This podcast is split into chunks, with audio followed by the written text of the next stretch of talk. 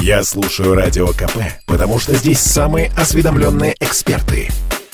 И тебе рекомендую. О трудоголизме японцев ходят легенды. Офисные работники проводят за своими столами по 14 часов в сутки. Уйти домой раньше начальника – дурной тон. Иметь в конторе свой спальный мешок для ночевки – норма. 10 дней в год – стандартная продолжительность отпуска японского служащего. На этом фоне Сёдзи Маримото – настоящий бунтарь и экстремист. Жизненная кредо 38-летнего токийца – do nothing, то есть не делать ничего. За пассивность в работе и отсутствие инициативы его годами корили близкие. Он же решил пойти еще дальше. Почти 4 года назад оставил свою последнюю должность в книжном издательстве и с тех пор бездельничает уже радикально, отказываясь от любых подработок.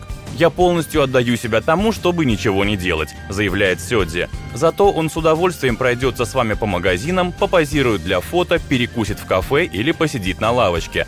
Он называет себя «rent man» – человек на прокат – Впрочем, и в этой роли он себя старается не перегружать.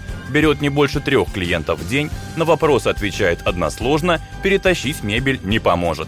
Спрос на услуги Сёдзи, как ни странно, имеется – например, среди одиноких или стеснительных людей. За первые два с половиной года безделья он заработал около 20 миллионов в пересчете на рубли. Да и вообще бездельник он, прямо скажем, специфический. Женат, имеет высшее образование и ученую степень по физике. Твиттере за ним наблюдают почти 240 тысяч читателей, а в Инстаграме полмиллиона. Кроме того, Сёдзи написал четыре книги о том опыте, который он получил, общаясь со своими клиентами и неизменно обижается, когда его деятельность называют работой. В общем, все как в песне Виктора Цоя «Бездельник». «Нет меня дома целыми днями, занят бездельем, играю словами и зарабатываю миллионы», добавил бы Маримота. Василий Кондрашов, Радио КП.